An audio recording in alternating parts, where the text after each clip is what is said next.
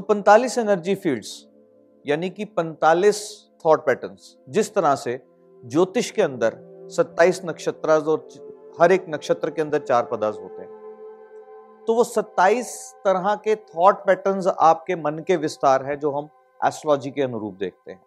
ठीक वही विधा, वही साइंस अगर अप्लाई कर दी जाती है वास्तुशास्त्र में तो जो 45 थॉट पैटर्न्स हैं, देव और असुरीय एनर्जी फील्ड्स ये याद रखिएगा, ये कुरुक्षेत्र और कहीं घटित नहीं हो रहा, आपके मनस के अंदर घटित हो रहा कोई देव और असुर कहीं से नहीं बैठे हुए। आप ही वो असुर हो, जिस वक्त लालच में आ जाते हो किसी बिज़नेस के, और आप ही वही देव हो जो कहते हो कि मैं फ़ीस नहीं मांग सकता। फिर कहते हो कि असुर बुरे हैं। असुर बुरे नहीं है।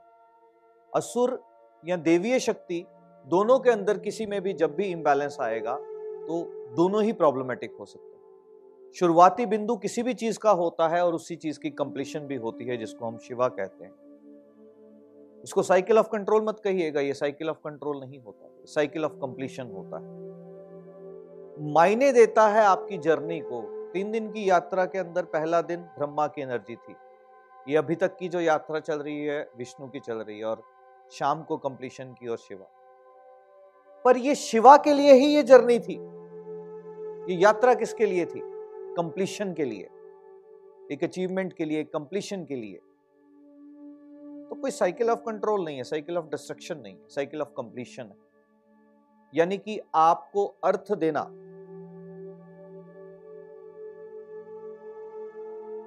तो साइकिल ऑफ़ कंट्रोल या साइकिल ऑफ़ डिस्ट्रक्शन की बात हम नहीं करेंगे साइकिल ऑफ़ कंप्लीशन की बात करेंगे। यानी कि जीवन को अर्थ देना।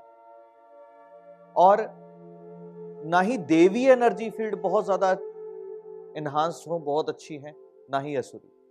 ना ही ये कम हो तो ही अच्छी है। बैलेंस स्टेट और हर घर के अंदर ये एनर्जी फील्ड्स डेवलप होती हैं, हर शॉप के अंदर ये एनर्जी फील्ड्स डेवलप होती हैं, हर मनस के अंदर ये एनर्जी फील्ड्स डेवलप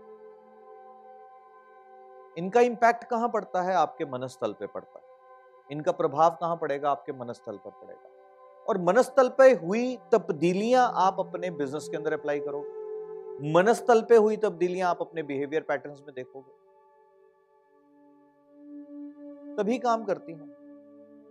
तो हर एनर्जी फ़ील्ड 45 एनर्जी फील्ड्स आपको एक मैसेज देती है, एक संदेश देती है। आपको सिर्फ़ कनेक्ट करना है कि 45 एनर्जी फ़ील्ड में से कौन सी एनर्जी फ़ील्ड जो है आपके भवन के अंदर, कौन से भवन के अंदर? मनस रूपी भवन के अंदर कौन सी एनर्जी फ़ील्ड डिस्टर्ब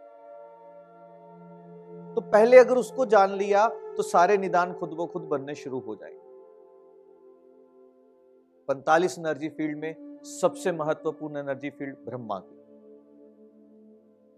क्योंकि तुम्हारे ही भ्रम तुम्हारे जीवन का निर्माण करने वाले हैं। अगर तुम एक भ्रम लेकर बैठे हो कि जीवन के अंदर मैं कुछ नहीं कर सकता तो नहीं कर पाओगे। तो भ्रम को सबसे पहले सही करना है।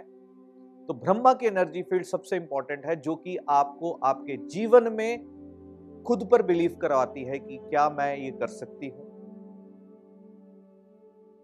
बहुत छोटी सी बात है कि क्या मैं ये कर सकती हूँ। पर हर बड़ी बात की शुरुआत इसी बात से होती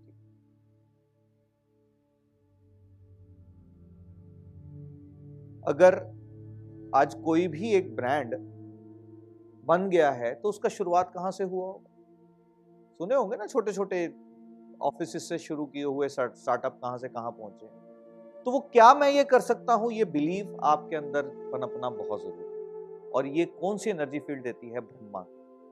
तो पहली एनर्जी फ़ील्ड जो आपको सही करनी है अपने घर के अंदर बाय डिफ़ॉल्ट किसी भी घर के अंदर, दूध में केसर मिला करके उसके छिड़काव जो है आप ब्रह्मा की एनर्जी फ़ील्ड पे कर सकते हैं।